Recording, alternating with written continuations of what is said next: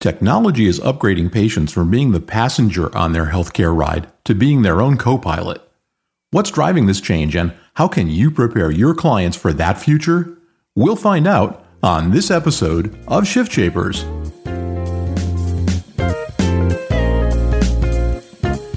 Change either paralyzes or energizes. The choice is yours.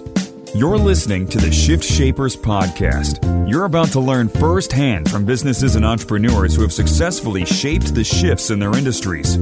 Get ready to become the change that you want to see. Here's your host and Chief Transformation Strategist, David Saltzman. Announcing Ascend, the Agency Growth and Leadership Summit that's coming to Nashville, Tennessee this January.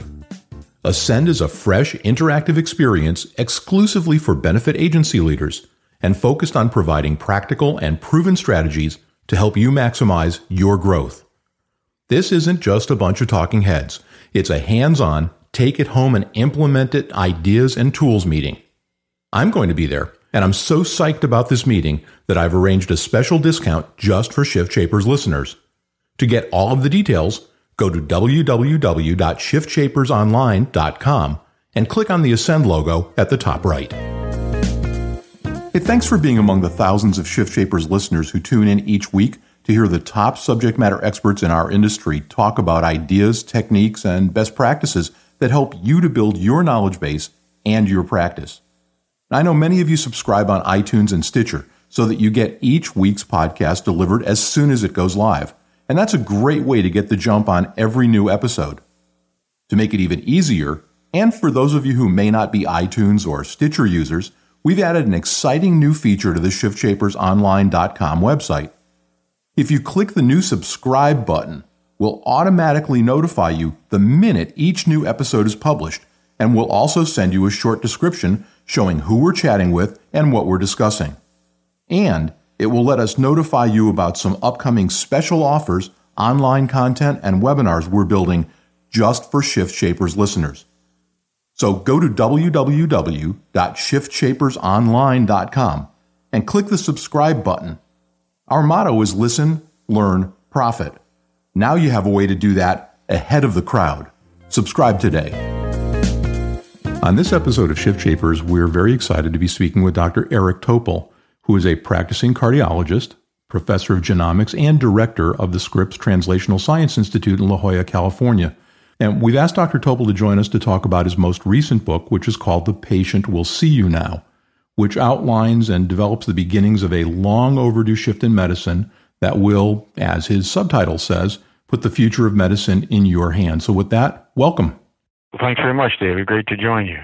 We appreciate it. First of all, I must tell you on air what I told you off air. It's a the book is a great read. I've got more pencil underlining than I think there was ink used to produce the book. So um, for me, that's always well, a sign of a good book. The overarching theme is democratized medicine. So maybe we start there, and can you explain, you know, what democratized medicine is about? And I know you use a very interesting Seinfeld story in the book. Sure. Well, what it really means is making it available to all. But in particular, in medicine, it's really the symmetry of information for the consumer, for the individual, which of course has not been the case in the whole history of the medical profession. There's been this tremendous gap between access and even ownership of information between the, the patient uh, and the doctor. You know, hence the title. One of the things that you use as a recurring theme throughout the book that you believe is bringing about this democratization, if you will, is the smartphone.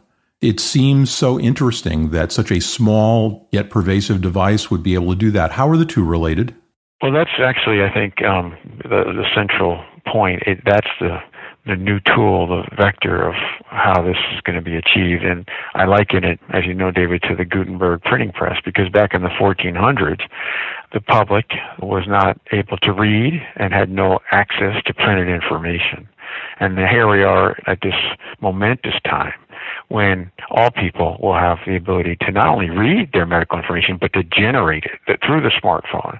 And the smartphone is capable of, it's kind of like a Swiss Army knife or stem cell because it not only can you get sensor data of every medical metric, you can do all the labs, you can do most of the physical exam, you can summon a doctor immediately through the screen or through your house. I mean, the power of the phone for each individual to change how medicine and healthcare is rendered is extraordinary and grossly underappreciated at the moment. Well, and I think we'll delve into as we go through the interview maybe a few examples of that. But again, uh, since we started thematically, let's touch on one other area that I think is key to understanding what you're talking about. And that is this change from what you call, rightly so, medical paternalism. And that goes back to the Hippocratic Oath and probably beyond that, doesn't it? Exactly. It actually goes back to, in, conceptually, to Imhotep, who was the first uh, physician hundreds of years before Hippocrates, but that was 400 BC, so we're going way back. And turns out he was not only a physician, he also was a priest. And so that whole doctor knows best and this kind of superiority paternalistic problem has been embedded for you know more than two millennia. So it, we're, it's going to take a little while to turn it around, but the great inversion of medicine is just starting to take hold. A lot of folks use cell phones and smartphones in particular to advance this new, relatively new notion of social media. Is that also an important driver? And what are some examples that you might cite? Right. Well, this connectivity, of course, has um, generated these online health communities like patients like me and, and so many others, where peers are contacted with the same condition and then there's unlimited exchange of uh, information and ideas and what works for you uh, for particular conditions. And so these communities are large and account for collectively millions of people that hunt out others. And this is a whole different source of information for patients that they never had previously. And uh, most of it, like everything else now, is being done through mobile devices, not through desktop com- computers. And so this is just one of the many factors of this digital infrastructure where this you know broadband internet and pervasive connectivity and cloud and supercomputing all these things have happened essentially at the same time and that's what set up this massive radical change uh, of medicine it hasn't taken hold yet but it will well, and, and maybe the other side of the coin from the online patient communities is what you call MOOM, M O O M. Can you talk a little bit about what that is and, and why that also will become a, a key driver in the change that you see coming?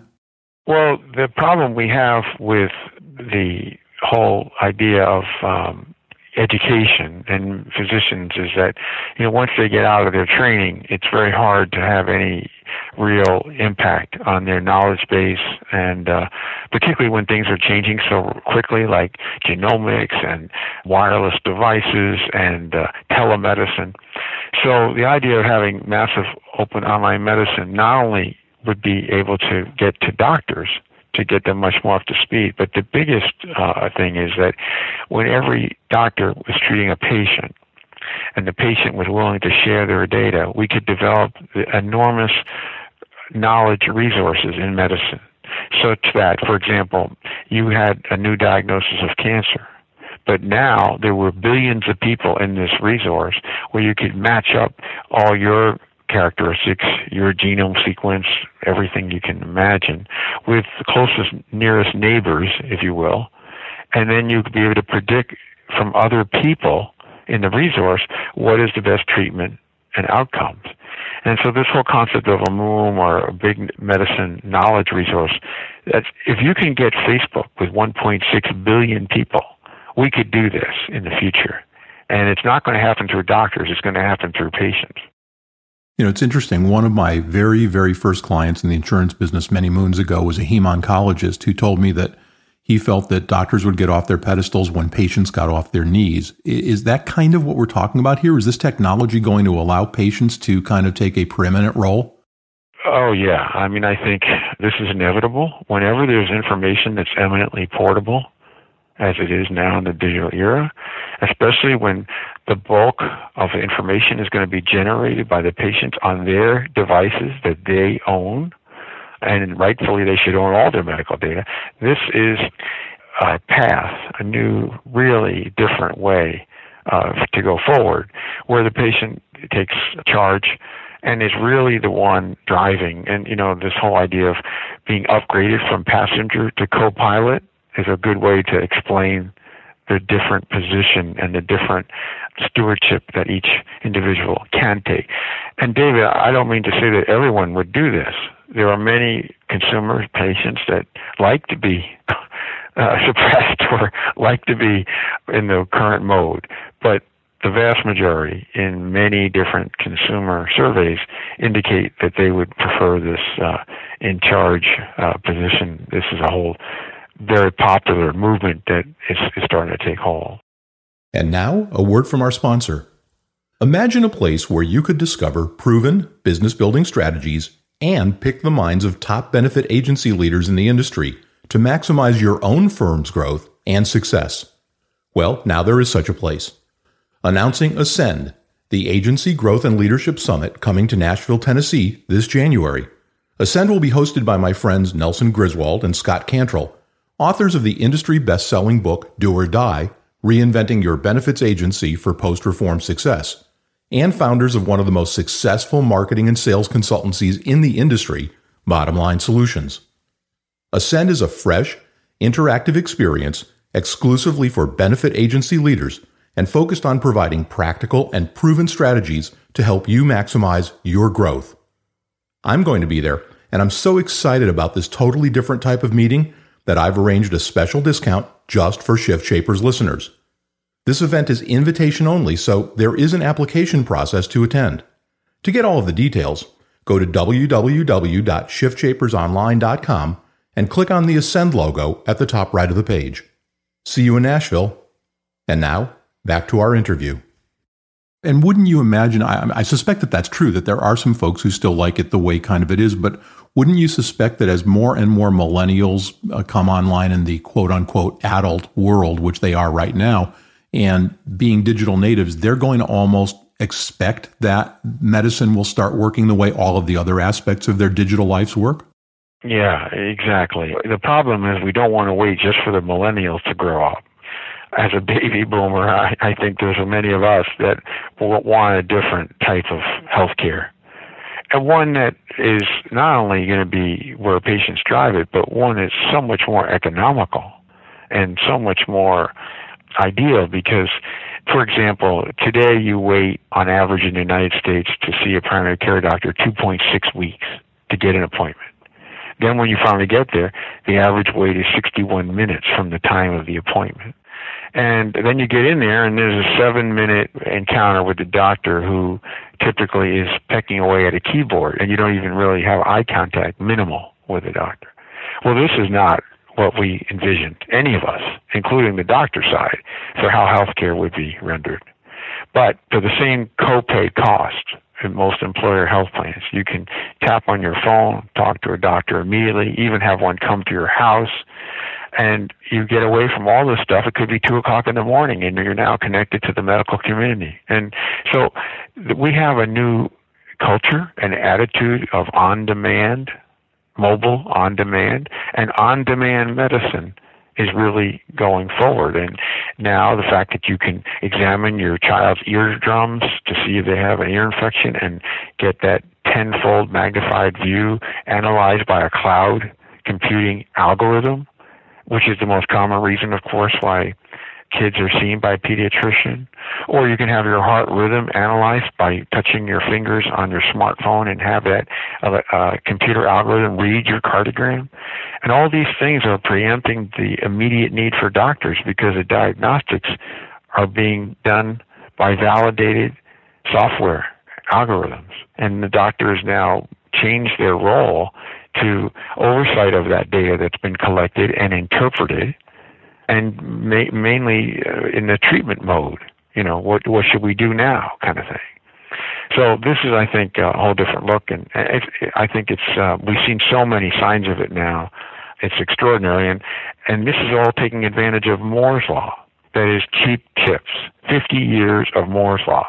And the fact that most people don't realize, and I think your audience may know, but there's 2 billion plus transistors in each of our smartphones. And these have become so cheap chips that the ability to do healthcare, like the, the examples I just mentioned, the electrocardiogram, the, the smartphone ear exam, and, and on and on and on, that we never had that potential before.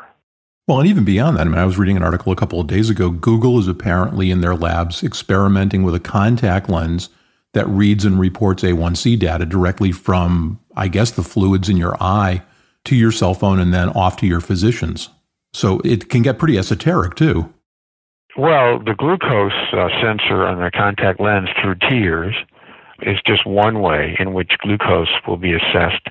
You know, we have an immense number of people with diabetes or risk pre-diabetes uh, in the world, and the fact that they wouldn't have to ever do finger sticks again because a tiny sensor on their skin, or as you mentioned, the contact lens, would give continuous readout to their smartphone. And we're talking about 80% of people in the world will have a smartphone with internet connectivity by 2020. So this is not just a U.S. thing. This is a worldwide phenomenon, and it's really uh, impactful when you think about how you couldn't have a, a sensor so cheap that you could use uh, if you didn't have what happened in the last 50 years of, of uh, hardware uh, of computer chips. Sure. Let's talk a little bit about markets in, in a broader sense, because that's where an awful lot of our listeners spend their time. And you make a point in the book that I thought was kind of interesting, and, and it, it does sum up the marketplace. You call the U.S. healthcare market unique, opaque, and irrational. How did that happen? And is there any other market that's parallel to ours, or is ours the only weird one left outstanding? Well, weird would be a nice descriptor, David. It more like has perverse incentives. It does overcooks everything. I mean, you know, like today there was the announcement of the mammography uh, revised guidelines by the American Cancer Society. Well, if you want to look at the evidence, there shouldn't be routine mammography in anyone in any woman because the net harm is profoundly greater than any benefit. But there's this attachment to doing tests. Do you know there's over 10 billion lab tests done in the United States per year? Did you know that? Fascinating. Yeah, well, between the scans and the tests, this is all the U.S. model of healthcare. And by the way, it happens to rank somewhere around 37th in the world for outcomes adjusted for its population. So for all this money that's being tossed into healthcare and consumed, there's little to show the benefit, and that's because you know there's so much more is done than necessary.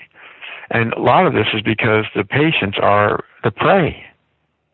And we we have all these unbelievable incentives. We have you know medical litigation issues, and that has got to get fixed. But unfortunately, the Accountable Care Act did nothing to get this on track because that was great for improving access and uh, you know the whole idea of not having people with prior history, you know, um, not being able to uh, get health insurance, but it didn't do anything to fix the core lesion, which is overcooking, ever doing everything too much.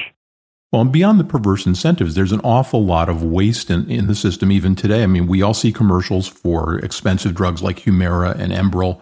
And yet in the book, you point out that the best clinical response on those type of drugs, those arthritis drugs in particular, is about 30%. That's right. How, how do we get past that? That's a, it's a huge number. Yeah, well, you know, I, in the book I talked about what we ought to have a model of guaranteed to succeed, where if the drug doesn't work, you get your money back. You know, we almost all the new specialty drugs are a minimum of a hundred thousand dollars per treatment, cancer, and as you mentioned, these new, relatively new drugs for rheumatoid arthritis. So, you know, that drug class particularly, we're talking about thirty-five billion dollars a year and only at most 10 billion or 12 billion is helping people and the rest is total waste. And the waste, I lump that with unnecessary, but it's unnecessary because we don't do anything to fix the problem. If we said only going to pay for things that work, Can you imagine spending $100,000 on something and not getting a refund if it doesn't work?